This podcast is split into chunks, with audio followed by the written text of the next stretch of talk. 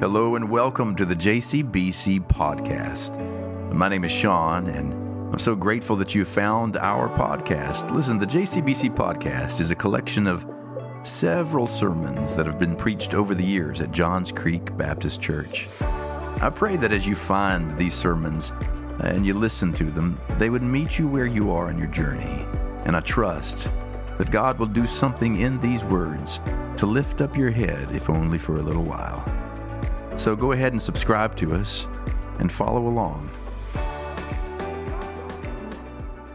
Well, the grace and the peace of our Lord be with all of us gathered here and those who are gathering in the variety of ways we gather these days uh, in the Family Life Center or at homes all around our region or beyond. So I want to welcome you into a time of study now as we continue our series called Habits. And as we do, can I encourage you to take your own scripture and turn with me to the Gospel of Luke? We're going to be in Luke chapter 19 beginning in verse 35. It's the context of the story of the entry of Jesus into Jerusalem. It's Palm Sunday, right?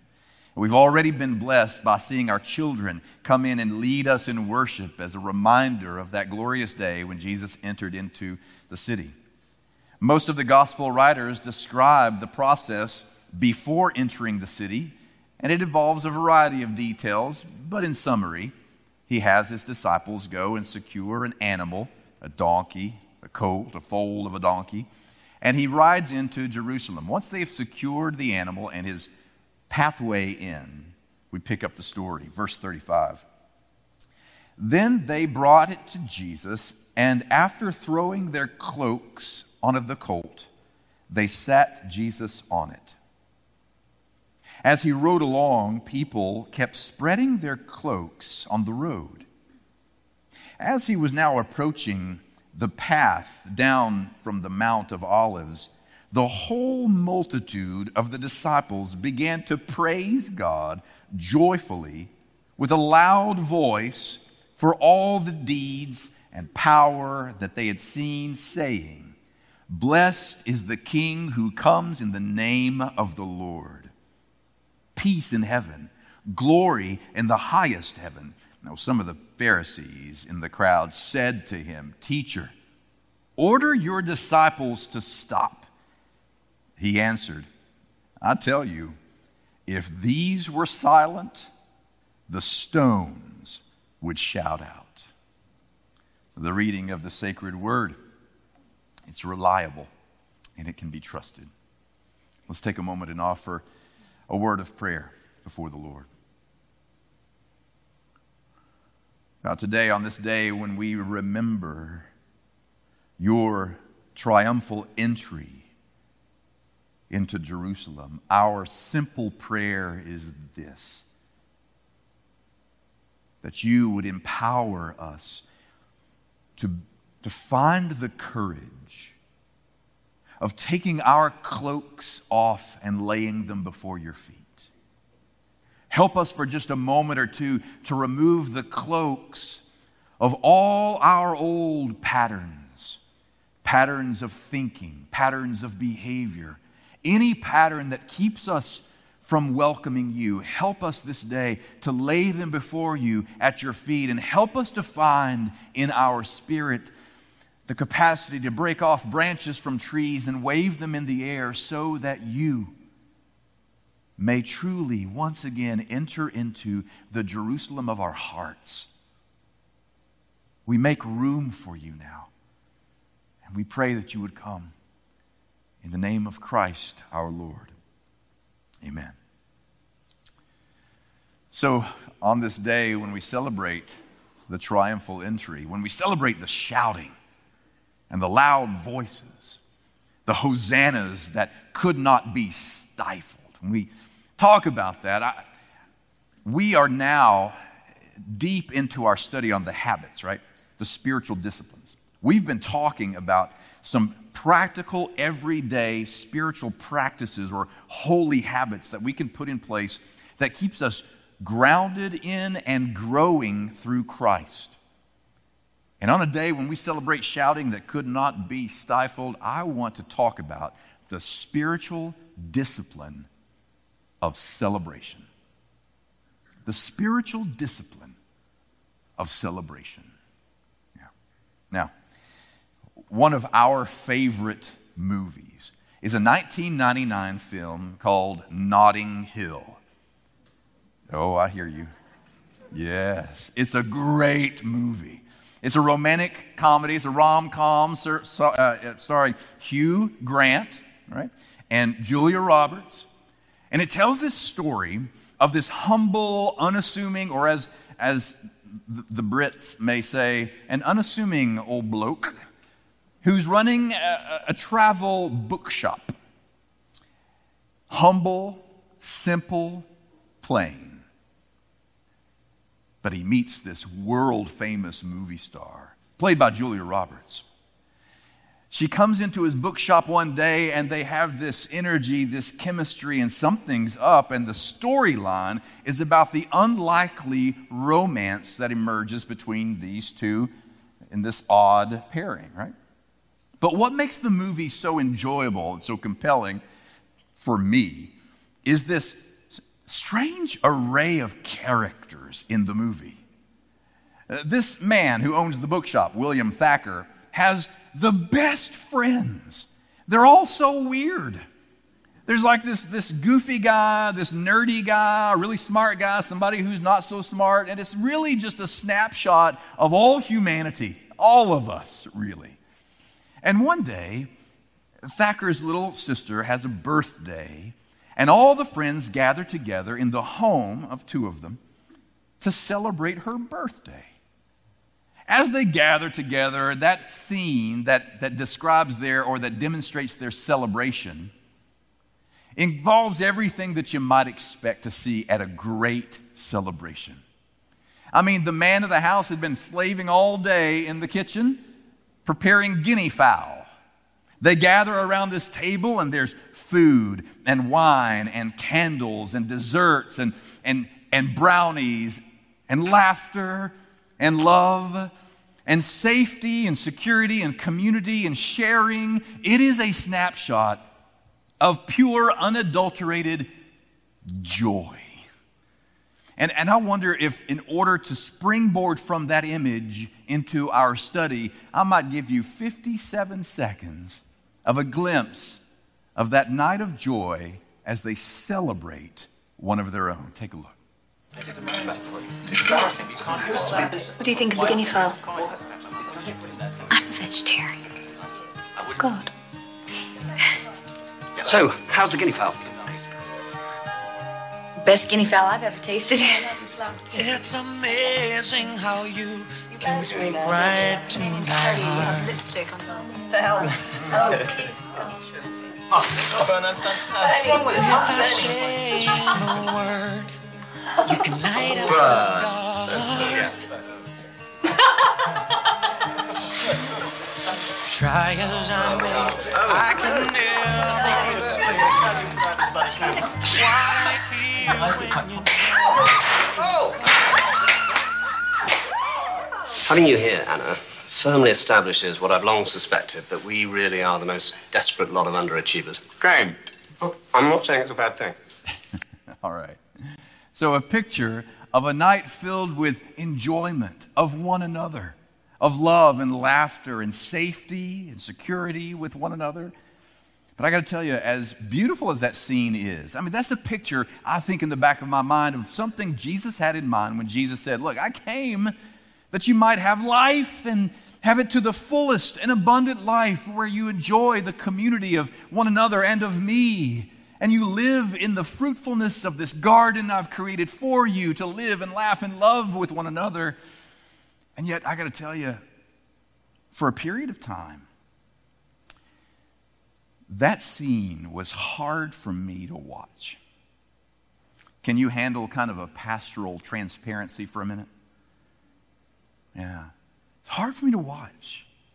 Because there was a period of time early in my ministry when we were serving another church in, in Tennessee, and it was a difficult time. I mean, a dark time of depression and questioning now, everything at home was fine. The marriage was the best thing I had going for me. The children were fantastic. At home was the safety net, right? but it was in a town with a small church and small thinking that comes with a small town. And you know me by now, and you know that would drive me a little bit bonkers. But it was a town in which we had a small staff. So it was me and one other person. So I did all the hospital visits, the nursing home visits, and I preached, wait for it, three times a week. Three sermons a week. Listen, public service announcement. Nobody needs to hear any preacher three times a week. All right? I figured I'd, I'd get an amen from the bass section on that. Thank you for restraining yourself. Nobody should hear a preacher three times a week, so I just put three sermons into one sermon every Sunday for you. That's why we're here so long. And, and it was a dark time because I know that may be difficult for some of you to, to understand because many church people, church folk, put pastors in a different category. You do. You don't mean to, you just do. You hear us telling these stories about our family and about life and joy, and you don't understand that it's possible to preach joy and live what feels like a joyless life.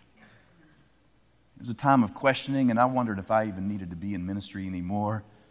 I found a good therapist to help me ask questions I needed to ask. Because all the while, I'm saying to myself, why can't I have that kind of joy? Where there's this, this sense of fullness of relationships and friendships who know us and welcome us and let us be who we are and not always make it about church, right? And so I said to myself, well, you know, the psalmist says, Weeping may endure for a night, but joy comes in the morning. And I convinced myself, well, maybe we're in the nighttime and, and one day it'll come. One day joy will come after all this is settled and, and something changes and, and we get to the other side, whatever decade that is, maybe joy will come. But all the while, in the back of my soul, I, I was hearing this echo of the words of Jesus I came that you might have life you and have it more abundantly. I came to convince you that you are free and you are forgiven. And you may eat of the fruitfulness of love and joy and compassion and community so that you can show others what that kind of fruit tastes like. You are free. And so I began to see scripture in a variety of different ways, like I had never seen it before. I began to think of joy in a way that I had never thought of it before, and celebration. And God used, of all things, this strange scene from a movie in 1999. Because the part I didn't show you and won't show you, but I'll describe it to you, is after dinner, there's one brownie left on the table. And they have to decide who's going to eat the brownie. So they say, I'll tell you what, the brownie will go to the person with the saddest story here. and they all went around the table, that table of joy, and began to testify. Bernie speaks up and says, Well, I am in a dead end job that I don't understand. People are being promoted up all around me. I, I haven't had a girlfriend since puberty. I'm totally alone. Well, then Thacker's little sister chimes up chimes in and she, she, she reveals her self hate or her sense of shame over her own body image. I don't have real hair, I've got goggly eyes, and all the men that I chase after are cruel men. And she confesses a pattern of getting into relationships with cruel men who leave her wounded. Another one begins to tell her story, but she tells her story from a wheelchair because She's paralyzed from the waist down from an accident, and she reveals to the table that she learned that week she will never give birth to children.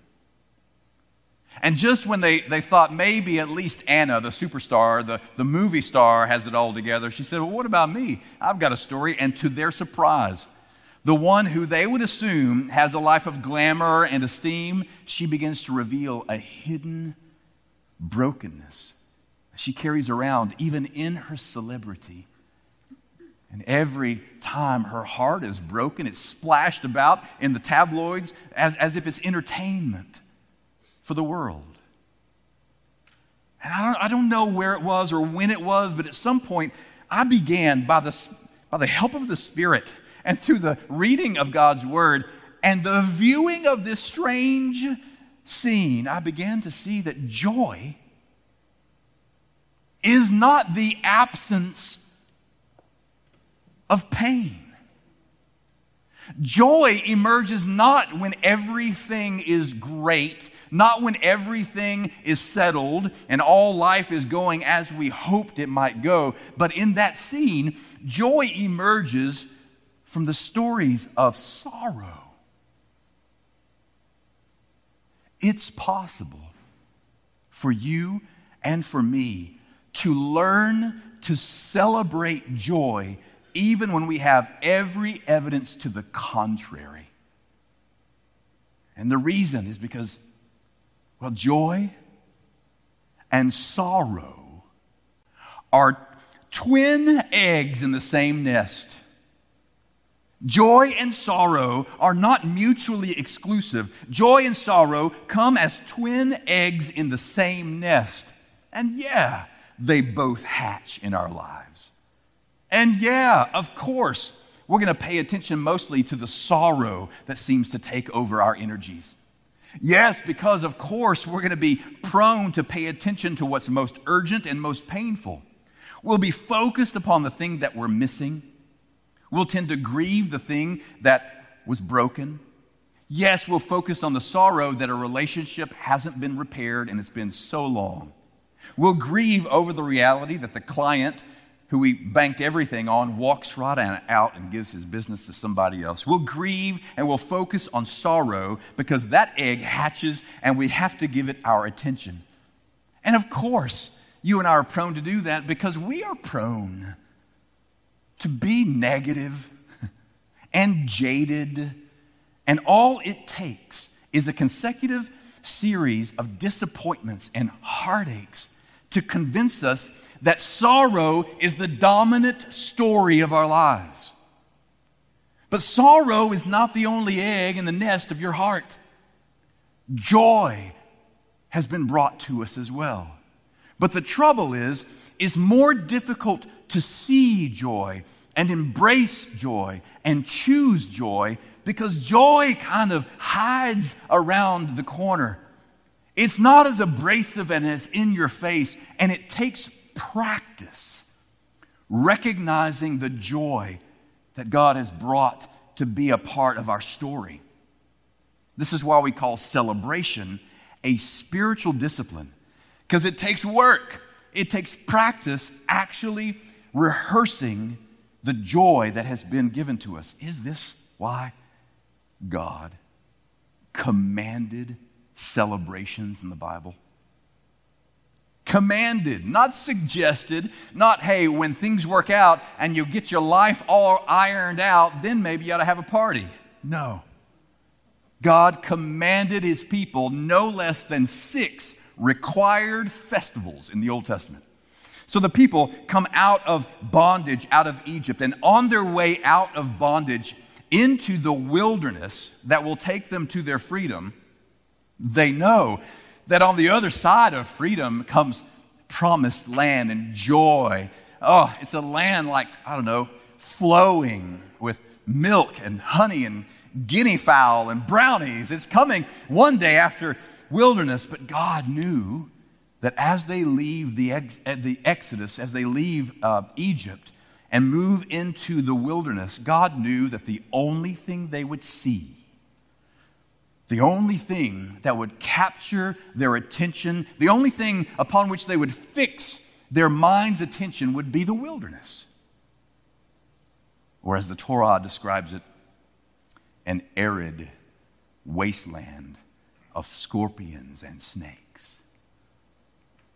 Have you ever been in a season that felt like you were in an arid wasteland of scorpions and snakes? So God commands six festivals, parties, three in the spring and three in the fall.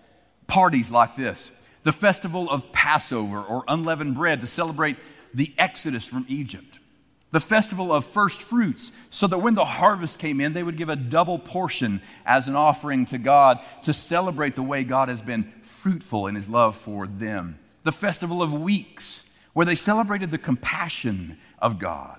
and the merciful acts of God to redeem them. The festival of trumpets, where the shofar is blown, and this trumpet reminds everyone within earshot of their mutual fidelity with God, of God's faithfulness to us and our faithfulness to God.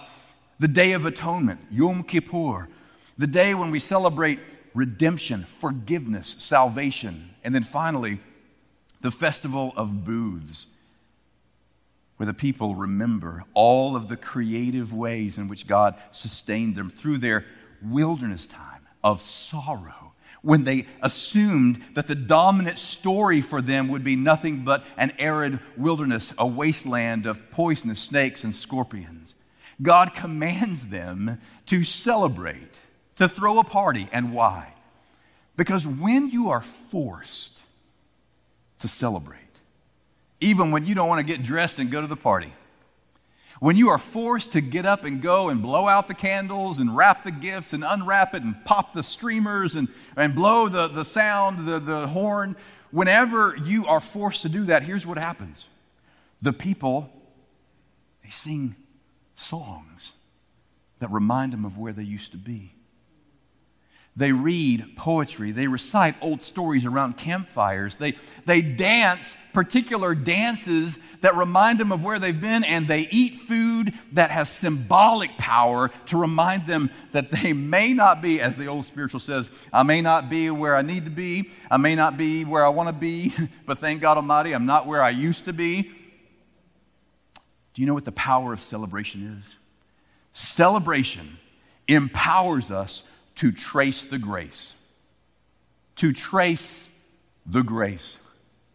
It is so easy to despair. It is so easy to be cynical and negative. It's so easy to succumb to this illusion that sorrow is the dominant story that we live because all it takes is one loss after the next to convince us that it's all futile, or as the as the writer of Ecclesiastes says, it's all vapor, it's all vapor. But when we celebrate, we trace the grace. It allows us to say, look, that's where I used to be. And it wasn't it wasn't that I didn't believe I could make it through it, but it was so bad. I couldn't see my way out of it. And yet it didn't kill me. I'm still here. And the one who was with me then is the one who has brought me to this place now. And when we celebrate, whether that's on high days like Easter and Christmas, or every week like on Sunday morning worship, or every day when you send a simple text to your friend group to say, Look what the Lord has done for me, when we celebrate, it's as if, well, we're performing a subversive act. In a world that is dominated by sorrow, celebration is a subversive act. Celebration pulls the rug right out from underneath whatever dominant story has kept you thinking that this is as good as it's going to get. And, and, do you know what the best example of that is? Palm Sunday. I mean, we know the story of Palm Sunday Kinda, right? We know that Jesus comes in to Jerusalem riding on a donkey or the colt, the foal of a donkey. And we know the palm branch story and the kids wave the branches. And we know the cloaks are down on the ground and he, he comes in, you know, and that's, that's great. It's worth celebration. Hosanna, blessed is he who comes in the name of the Lord. But what we sometimes forget is that on that same weekend, there was another parade. That was led by Rome. Because every time there was a party, a festival, a, a religious ritual celebration like Passover, which began yesterday, right? Passover began yesterday, 2021. But every time the Passover began, Rome would send reinforcements to the garrison just outside the city because predictably, well, there would be uprisings. You never know when folks sing songs that remind them of their freedom. I mean, when folks tell stories about how God set them free from the last empire, when they, when they dance in such a way that actually gets them to believe that they are free. You never know who they might end up following. Next thing you know, they'll start breaking branches off of trees and waving them in the air and following someone they call a Messiah. So Rome would send in a garrison or send in more troops to, to reinforce the garrison just outside of Jerusalem so that if there was an uprising, they would be squashed, quelled, tamped down in a hurry. And this parade that comes in from the west, Jesus from the east, the parade from the, Rome coming from the west, is led by Pontius Pilate. And he's at the front of a column of imperial cavalry and soldiers coming to give, give a demonstration of absolute power, coming to demonstrate the dominant story of their subjugation. Are you with me? And in the West, we see this picture of the story that has absolute domain over them, absolute power. I mean, they weren't always under Rome, but when they came out of Egypt, they were then under the hand of the Assyrians and eventually under the hand of the Babylonians and then under the hand of the Greeks. And just recently, they're under the hand of the Romans. And the Romans come in with this demonstration of absolute power. This is the story. This is your fate sorrow subjugation. This is as good as it gets. I love what Marcus Borg and John Dominic Crossan, uh, desc- how they describe the, the entrance of that imperial parade of power. This is how they describe it. It was a visual panoply of imperial power cavalry on horses, foot soldiers, leather armor, helmets, weapons, banners, golden eagles mounted on poles, sun glinting on metal and gold, and the sounds. Oh, the marching of feet, the creaking of leather, the clinking of bridles, the beating of drums, the swirling of dust. It was not only a visual demonstration of imperial power, it was a visual demonstration of imperial theology. Because Caesar was believed to be the Son of God. There are inscriptions on coins and walls and banners in the ancient world that Caesar is Lord. Hosanna Blessed is he who comes in the name of Caesar. And this demonstration of the divine image of Caesar moving into town, well, now it makes sense why Jesus chooses to enter the town on the humility of a donkey because he knows that this image, in comparison to the dominant image that has convinced the people that they are subjugated and never to be free, this image of a lowly, humble donkey will trigger something in them. Will trigger an awareness of an ancient prophet, Zechariah 9 9, where we read these words Rejoice greatly, O daughter Zion. Shout aloud, O daughter Jerusalem. Lo, your king comes to you triumphant and victorious is he, humble and riding on a donkey, on a colt, the foal of a donkey. And this picture, this juxtaposition between what seems to have all the power, this seems to be the dominant story, and yet here comes a different story. This is sorrow, and this is joy. And yet, joy subverts sorrow because they sing Hosanna because they recognize that the one sitting on the donkey is the one who can pull the rug out from underneath every power and principality and threat of darkness in this world. Whether that threat is an empire with a military cavalcade or that threat is depression, disappointment, rejection, isolation, sorrow, fear, anger. The reason they sing Hosanna is because they see sitting on the back of that lowly animal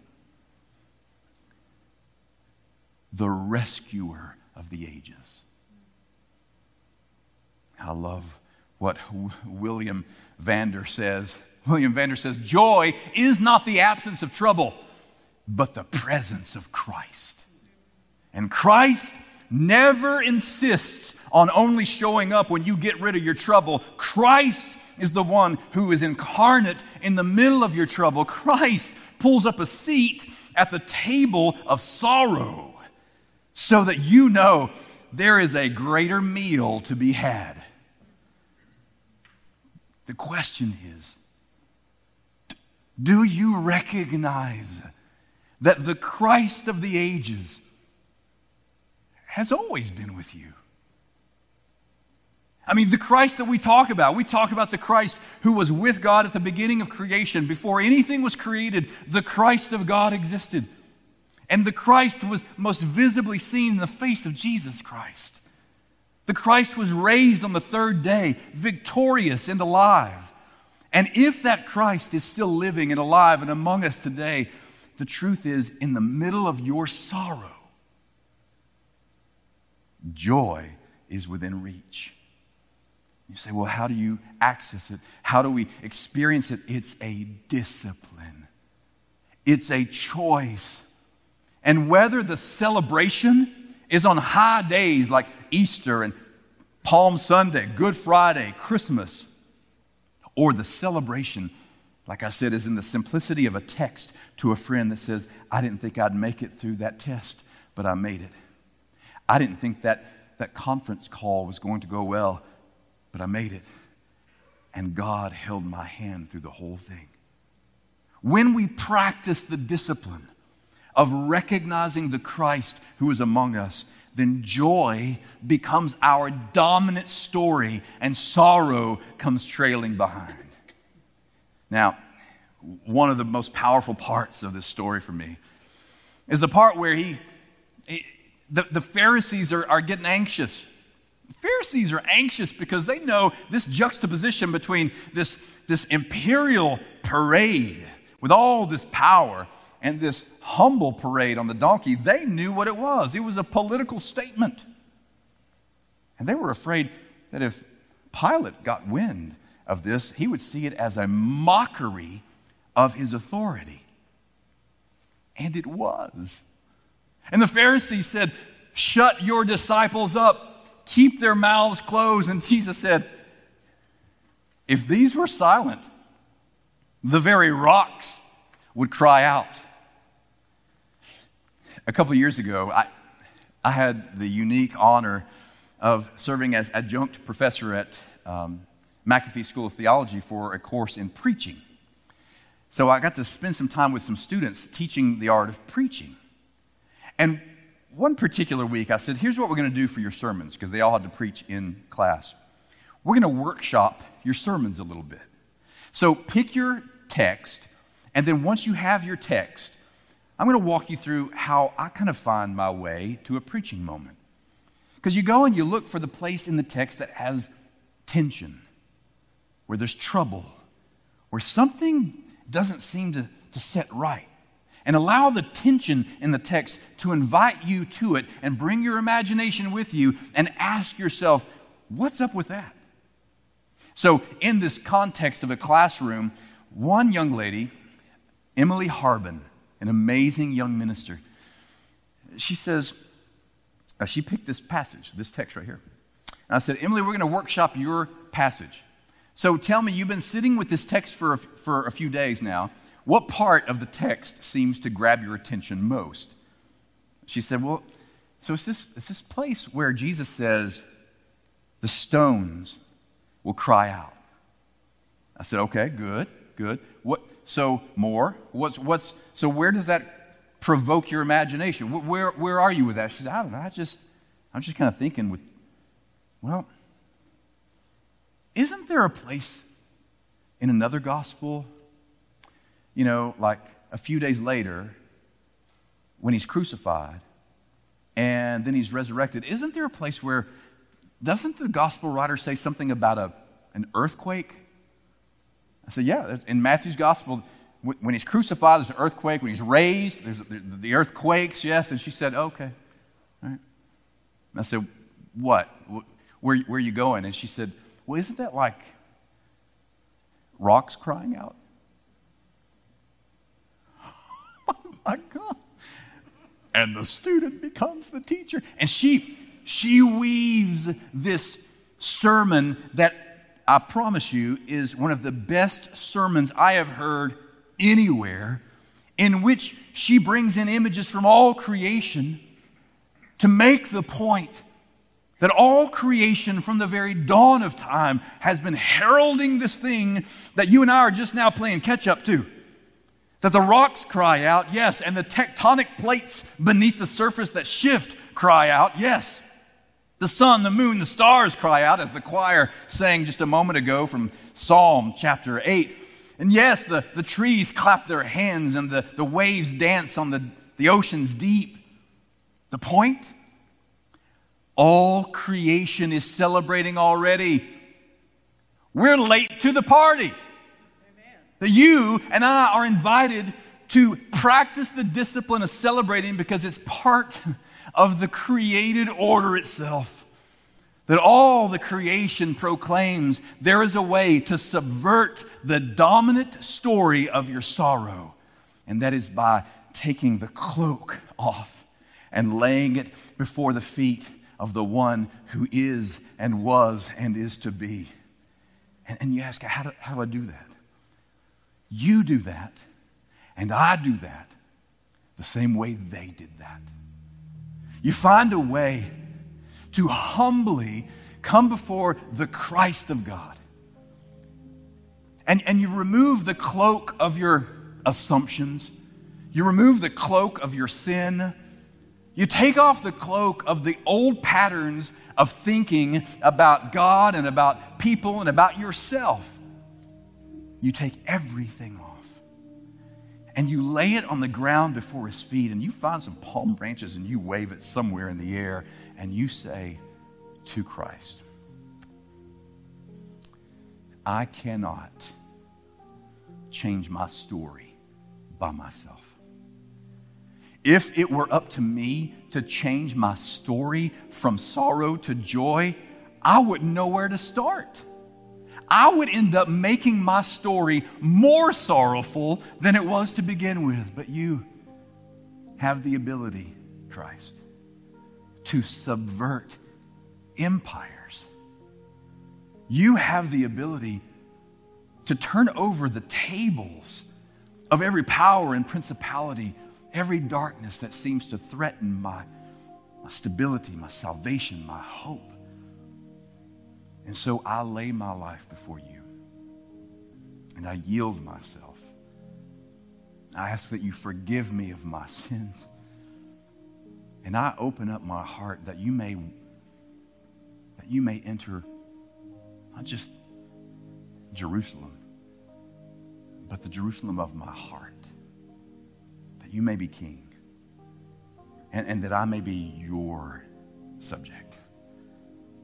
And if you pray a prayer like that, then I want you to understand that He has heard that.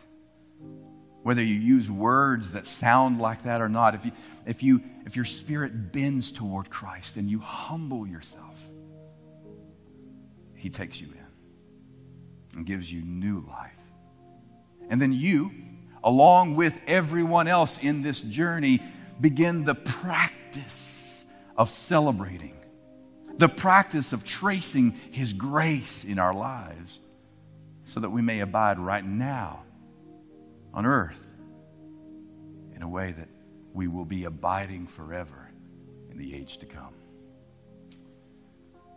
Now, if today you have prayed that prayer, or you want to talk more about that kind of decision in your life, there are two ways you can do that. The first is if you're in the sanctuary here, you'll see that David is up here and Glenn is up here ready to talk to you after worship. If you're in the Family Life Center, you'll see over to your left there are pastors waiting to speak to you. And if you're at home and you want to, to take a step of faith and join the right parade, so that your joy may be your dominant story. We want you to email us connect at jcbc.org. That way we continue this conversation with you and take your journey seriously. But for now, now it is time for the church to depart empowered in his name.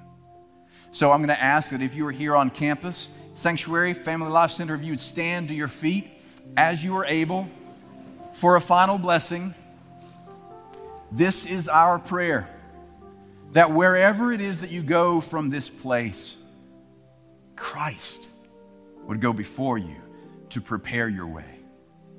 Christ would go behind you on the days that you fear and feel like retreating to encourage you one step further at a time.